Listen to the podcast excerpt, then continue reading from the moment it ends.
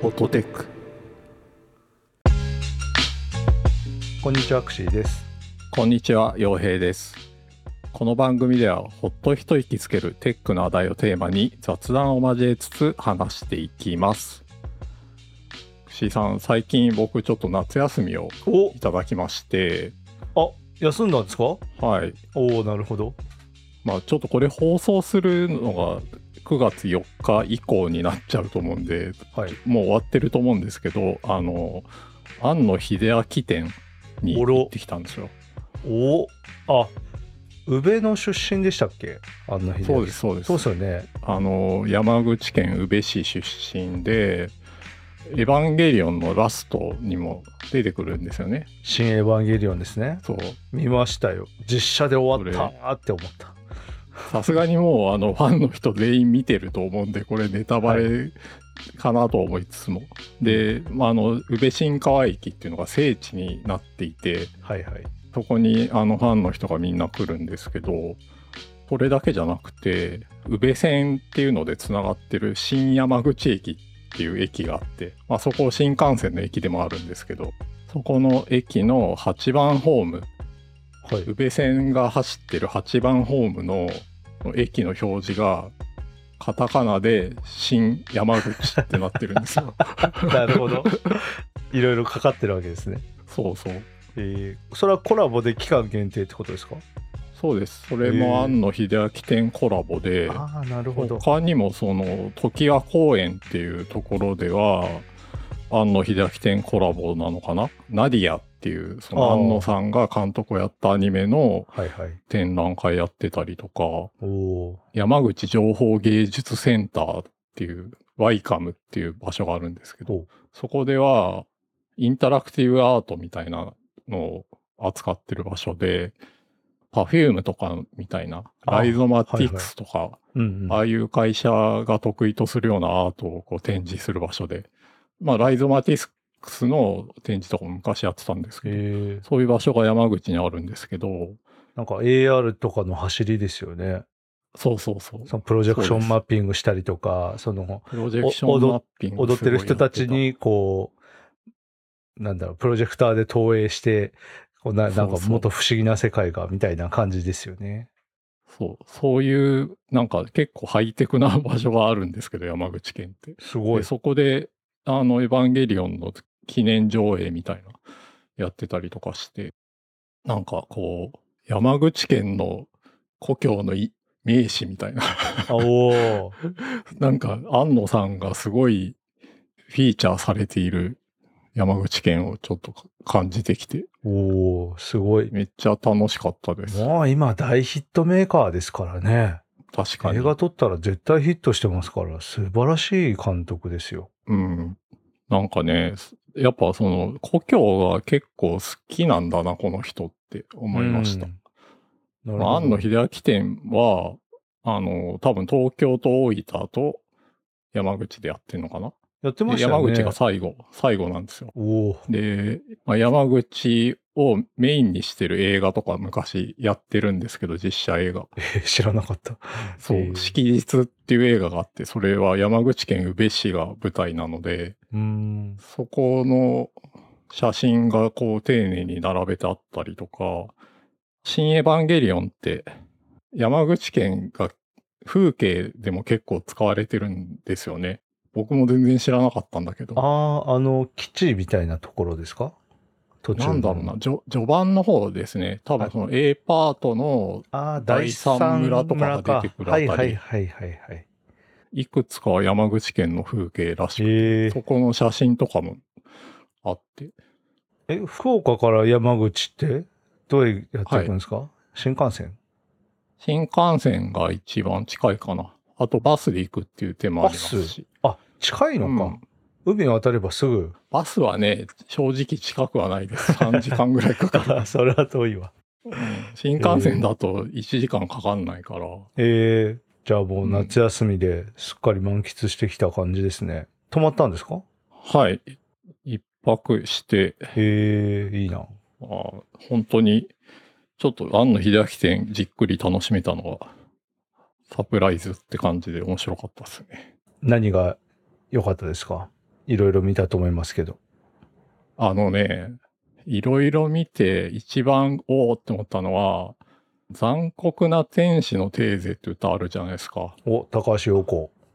あれの歌詞うん。の、多分、書庫をもらった時の歌詞に、はいはい。メモ書きがいっぱいしてあるやつが飾ってあって、えーそれめちゃくちゃいいな。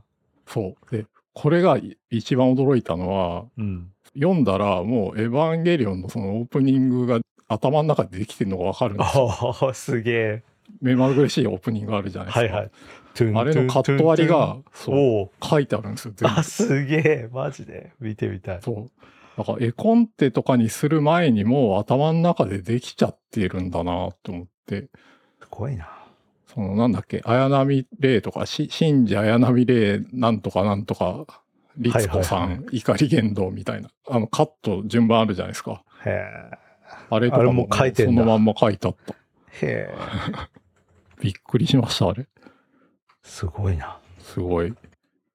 という夏休みでした。いやー、僕ね、実は、安野さうんん好きなんで、ドキュメンタリー結構やってるじゃないですか。いくつで、か。安野秀明スペシャル。ル、はい、プロフェッショナルを2021年にやったんですけど、もうそれ見たんで、安野さんは本当すごい人だなと思って。すごいですねや。。本当うん。あのブレなさがすごいと思った。すごい。本当。よかったですね、夏休み、はい。終盤、駆け込みで。そうですね。串井さんはなんか夏どっか行ったんですかうーん、うちの会社、僕と洋平さん同じ会社ですけど、明確にこう夏休みってないじゃないですか。で、うん。自分の有給使って、まあいい感じに仕事調整して自分でどうにかしてねっていうスタイルなんですけど、なんでお盆休みとかもなかったし、おで、まあ、義理の実家が千葉なんで、まあ近いから1時間ぐらいで行けるんで、うんうん行くかって話してたんですけど、ちょっとまあコロナ増えてきてるので、それもやめて、そうね。なんかどこはいも行かないまま終わるなーって思ってたら、ちょうど昨日ですね、あの、近所のパパ友が、ちょっとあの、野球見に行く予定だったんだけど、はいちはょっい。と風邪ひいちゃって具合悪いから、お前にチケットやるよって言って、いきなりチケットくれたんですよ。巨人戦のおおー東京ドームでやるやつ。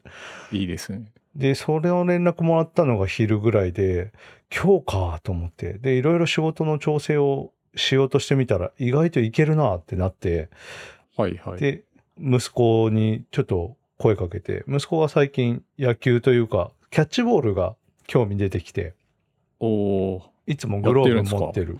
えっ、とね、僕とはまだやってないんですけど、あの、家の中で柔らかいボールをこうバンバン当てて遊ぶみたいなことやってるんですけど、おーはいはい。そう野球最近興味あるみたいなこと言ってたから一緒に行くって言ったらすごい乗り気で、それでね、急遽行ってきたんですよ。はい。そしたらね、やっぱり、あの、東京ドームって結構周りも、東京ドームシティアトラクションズって言って遊ぶところもあるし、ありますね。ご飯食べるところもいっぱいあるし、ジェットコースターとかもバンバン走ってたりして、まあ子供と行っても結構面白くて。で、行って、非日常空間をほんの少し味わって帰ってきました。はいというのも、いざ行ったら息子は、なんか、結構遠いじゃないですか、やっぱり。遠いですね。うん、その、選手の距離感も結構あるんで、はいはい。チケット自体は S 席ではあったんですけど、まあ普通にちょっと遠いので、あんまり迫力も感じなかったらしく、で、野球のルールもよくわかんないし、っていうので、あんまり興味が 持てなかったらしく、でもまあ、二人でこう、並んでホットドッグ買ったりとか、はいはいはい。あとまあお土産にこう、タコスを買って帰ったりとかして、結構楽しかったです。なんか野球ってルールすごい複雑だから、そうですね。なんかこう試合を楽しむのに少し勉強しないといけない感じはありますね。そうですよね。あとその結構詰将棋みたいな感じでこれをやったらこうやってこう点数が入るとかってめちゃくちゃ実はあるじゃないですか。そうですね。送りバントとかね。そうそうそうそうそう。。なん何やってんのかよくわかんないですよねそうそう。そう送りバントとかって、まあ知識として知ってると野球ゲームですらすごいこう効果を発するじゃないですか。そうですね。そうい、そこまでのルールは僕全然分かってないので、まあルールというか定石というか、はいはだいか。らそういうの分かるともっと面白いんだろうなと思いつつ、僕自身もちょっと興味はあんまり野球はあんまりないので、うん親はね大好きなんですけど、うんうん、親父は草野球の監督するぐらい野球大好きなんですけど、すごい。うち男3人兄弟なんですけど誰一人野球はハマらなかったって いう感じでした。 なのでまあちょっと藤 井ねさんの野球に対する興味のなさ は、あの、なるみさんゲスト会を聞いていただければよくわかるかなと思ってます。すいません。は。はいい。 なんでなんだろうな。なんか興味が持てないんだよな。はい。もとういう無理じゃないかな、大人になってるし。そうですね。まあただその雰囲気はいいなっていうか、うん。まあ、2時間3時間例えば同僚と一緒に行ってボールパークですそうかそうそう野球一緒に見て酒飲んでってやったらこれは楽しいだろうなとは思いますねそうですねあ。と演出もねやっぱいいと思いますよはいはい。盛り上げてくれるし、最近はね、あの、モニターが昔に比べて大きくなってますから、球場。めちゃくちゃでかかったですようん。選手紹介あとれかっかこいいすごいかっこいいしうんめっちゃワイドだしね。そうなんですあれはいいですね。という夏でしたね今年は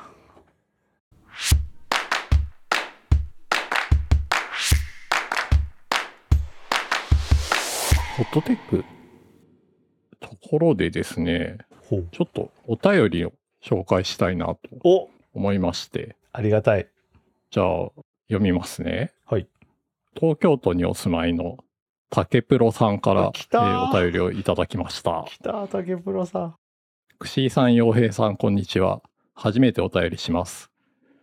最新機器のことから健康にまつわるお話までいつも楽しく拝聴しております。最近のオバマの会は意外すぎて吹き出してしまいました。さて、テックの話題とは全く関係ない質問なのですが、お二人が思うこれは美味しかったなぁというお取り寄せグルメはありますかほう突然これからも更新楽しみにしています。ということです。うわあ竹プロさんありがとうございますありがとうございます。めっちゃ嬉しい本当お世話になっている竹プロさん。ねえ、竹プロさんはあの、裏どんぐりというね、どんぐり FM のコミュニティで大変お世話になってまして、うん何のプロかっていうとデザインのプロでして、なんかこう T シャツを作ったり、仕事が早い。もう仕事爆速ですね。この間のね、どんぐりフェス T シャツも彼がもうパパってこう2時間ぐらいで 作ってくれて、それを一気にやったりしてるんですけど、うーん、お取り寄せグルメ。あります取り寄せグルメね。洋平さんなんかありますか自分のお家の話をすると、はいあんまりお取り寄せを買わないんですよね。お普段。うんふるさと納税とかもそういうグルメ系をあんまり選ばないで来てるので、へえ。あんまりないんですけど、まあ、覚えてる範囲で言うと、これ、あの、福岡のやつなんだけど、あの、東京住んでる時にはいはいはおい。土産でもらったやつで、夢夢鳥っていうあ、知ってるかも。手羽先、はいはいはい。わかりますかねはい。空港とかでお土産で売ってるやつ。そうです、そうです。これ、なまあ何が特徴かっていうと、カチカチに凍ってるんですよね。はい。で、温めないで冷たいまま食べるっていうおー手羽。先で、そうなんだ。で、そえって、そんなん美味しいのって最初思ったんですけど、はいはい。結構美味しいです、これ。なんかへ、ー割と止まらない感じになって食べましたね。それ、夢今夢通りもお取り寄せしてる。今はもうぜ全然しないです。あの、空港に行けば買えると思いますけど。ねえ、そうっすうよね。ん。はい、そはうい。。福岡来て、あ、空港に行って、あ、夢夢鳥売ってるってなりましたね、やっぱり。うん。あと、これも、もう一個もらいもんなんだけど、これは、まあ、あの、僕、母の実家が秋田の方なんで、はいはい。たまにもらうのが、あの、きりたんぽ鍋ですね。ほー。きりたんぽ鍋。セットになってるんですかはそうなんですよ。あの、完璧なセットのやつか、その、比内鶏と、スープと、あ。うんうん。まあ、きりたんぽはいはいはい。のセットみたいなやつがあって、その完璧に鍋の方はもう野菜とかも全部入ってます。うわ、すごい。ごぼうとかそういうのも。もう本当に火をつけて。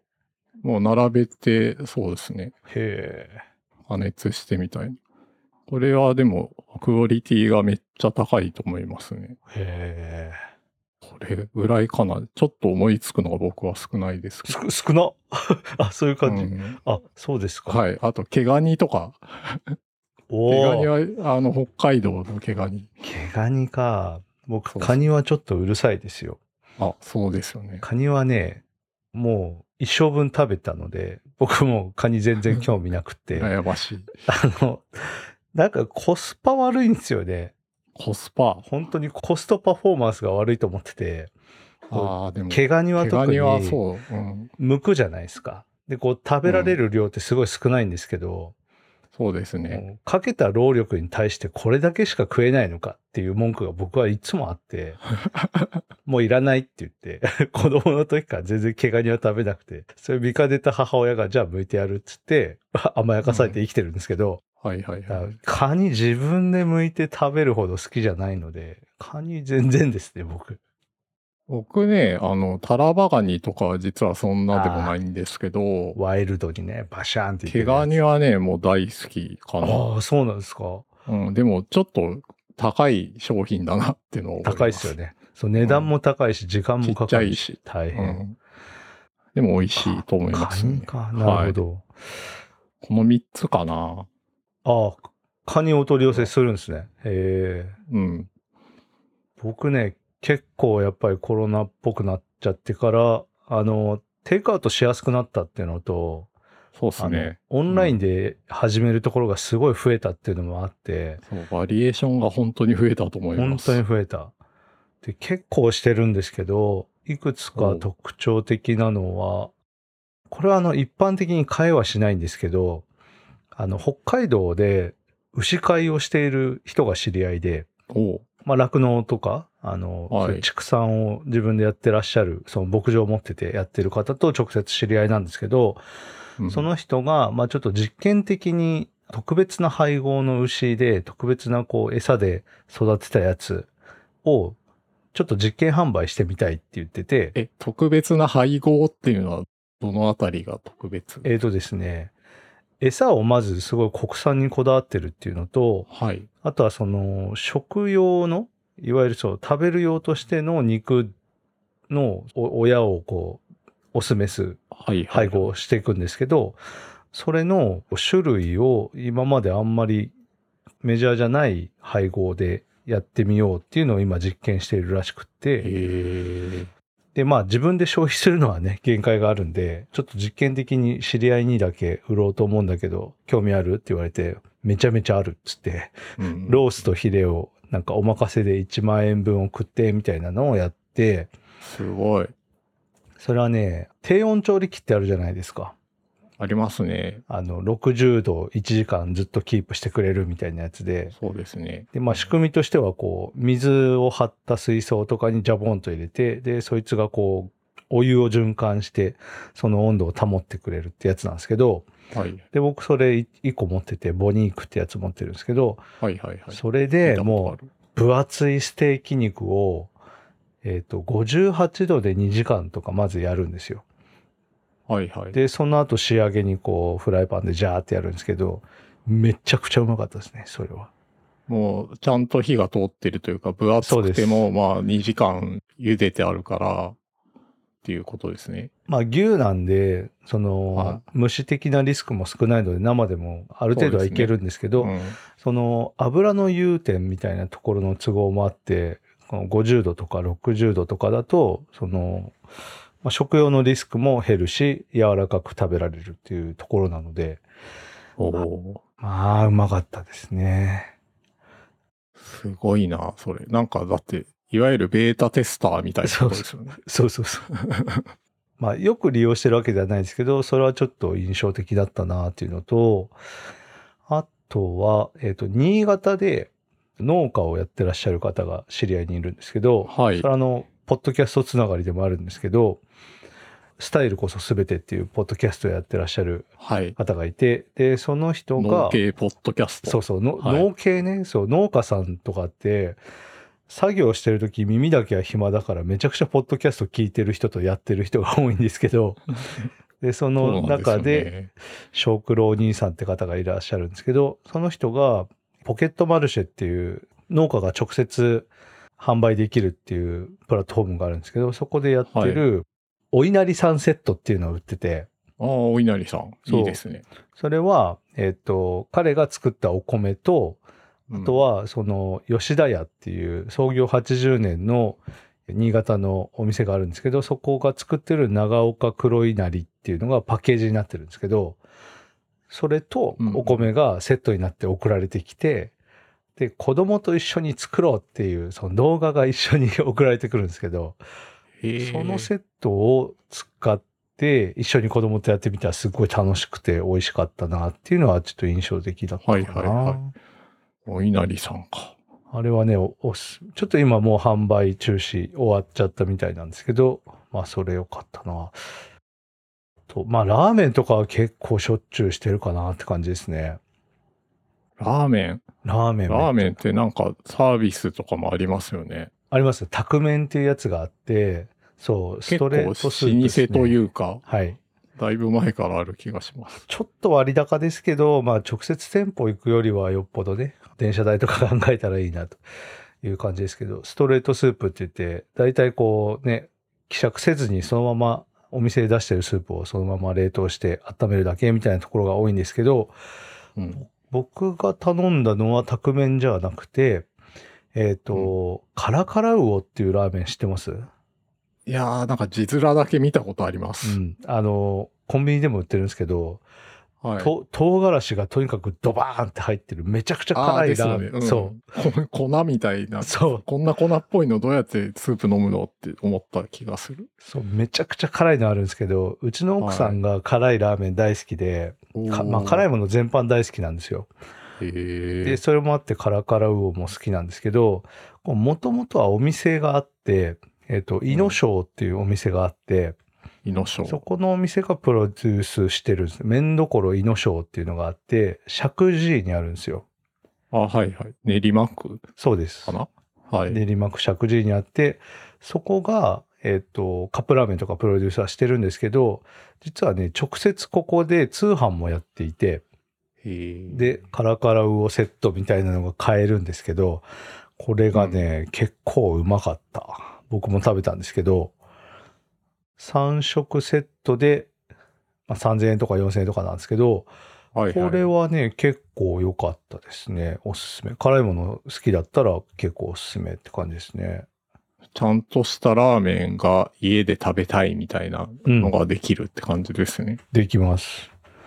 あとね、永福町大正券ってあるんですけど、ここはね、昔から通販やってるんですけど、僕ね、一時期永福町に住んでいて、もううん10年以上前ですけど、その時に、もうここのラーメン大好きで、はいはい。僕ね、あの、30年以上前に永福町に住んでました。おあ、 そうだ、 そうだ、そうだった。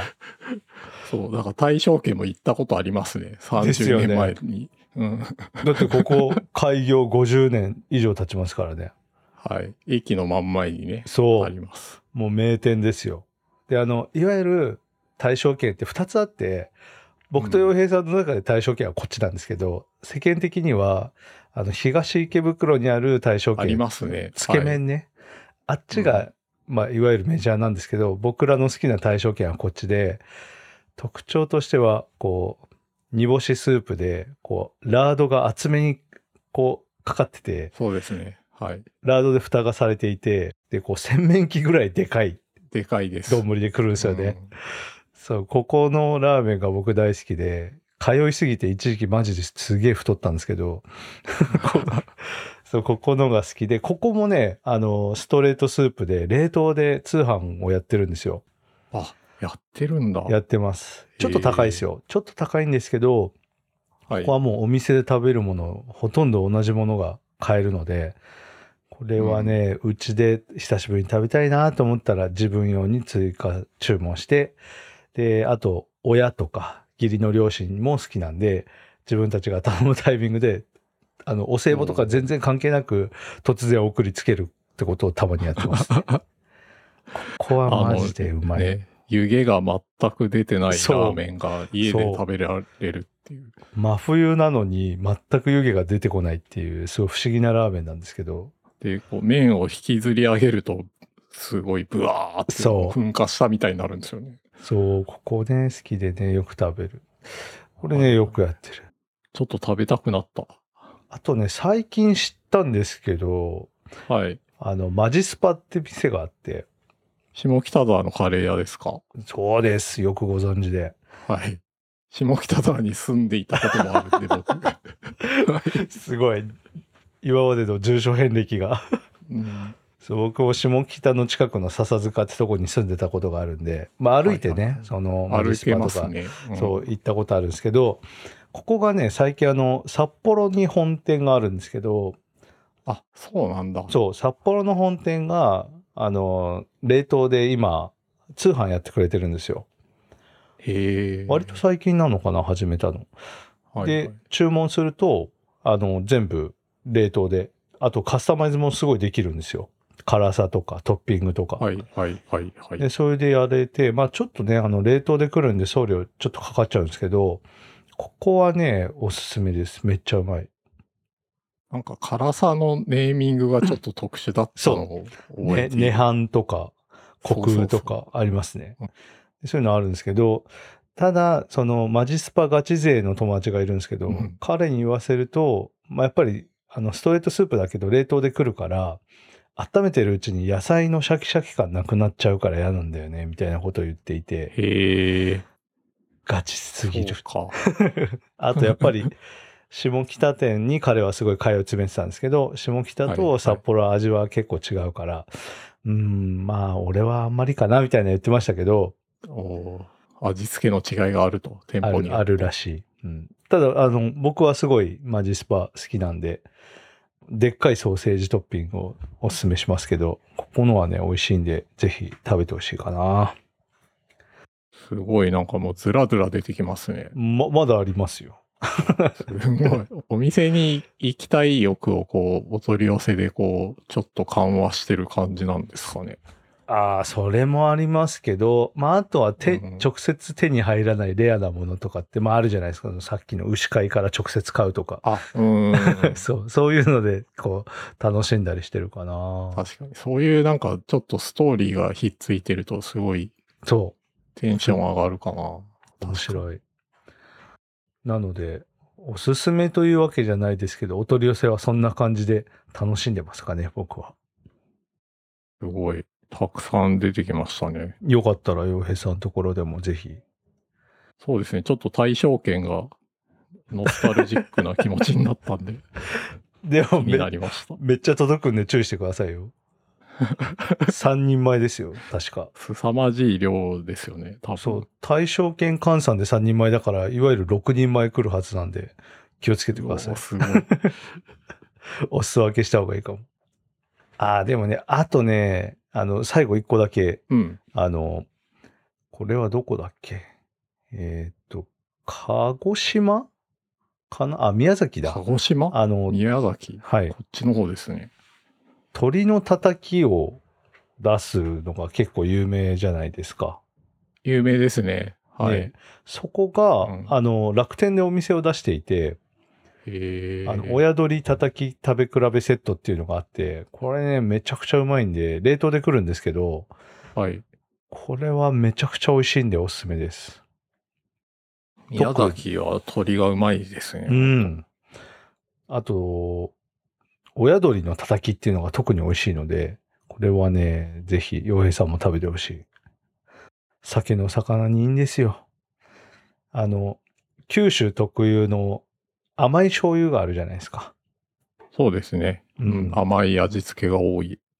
あの甘い醤油と、あとニンニクをすったものが冷凍で一緒にセットになって送られてくるんですけど、それにつけて食べるとね、これがめちゃくちゃうまいんですよ。これや結構安いんで、6セット入って4000円とかだったかな確か。とっても美味しいので、こあ、 5個か。5個セットで4000円なんで、1個はいはい800円ぐらいですけど、これはね、あの、自分の兄弟にも送りつけるぐらい気に入ってるので、洋平さんもぜひ買ってほしいです。 僕ね、なんか気に入ったものあると ね、あの、近隣の人にね、配る送りつけたりする。 これを食えっつって。そう、さっき言ってたあの、野球のチケットくれたパパ友にも、しょっちゅうこう、うん鶏刺しとか、あと、ふるさと納税でなんか届いたものとか、 しょっちゅう分けてますね。いいなぁ、これは。ね、これぜひあでおもすすめな宮んで。崎ね、いや、結構宮崎の美味しいものをこっちで食べれちゃうからな。ああ、そうか、近いから。うん割とこう、スーパーとかで買えちゃうんで。おおそれは羨ましい、とっても。まあでもこういうお取り寄せはちょっとまたクオリティが違うのかもしれないんで。ね。でも、ぜひ他のポッドキャストやってる人たちにも聞いてみたいですね。おすすめ、そうですねお取り寄せちグょルっとメ。お取り寄せ、ねえ、2年半ぐらいコロナになってから経つから、うん皆さん一通りこう、良かったものあるじゃないですか、きっと。あると思います。ねこえれはぜ、ひ、ぜひ教えてほしいですね。 そうですね。はい。竹プロさん、参考になったでしょうか。だったかな。うん、結構たくさん、くしーさんが出してくれたんで参考になったんじゃないかなと、えー期待しています。はい。またなんか他の番組でも同じテーマでやってもらえると、ぜひ聞いてみたいなと思いました。あ、僕らがお便りを出せばいいんじゃないですか。 お取り寄せグルメ出してみよう。はい。ね、同じ、同じ文章でね。いや、これは参考になったんじゃないかとはい。思っております。は滝い。プロさん、ありがとうございました。ありがとうございました。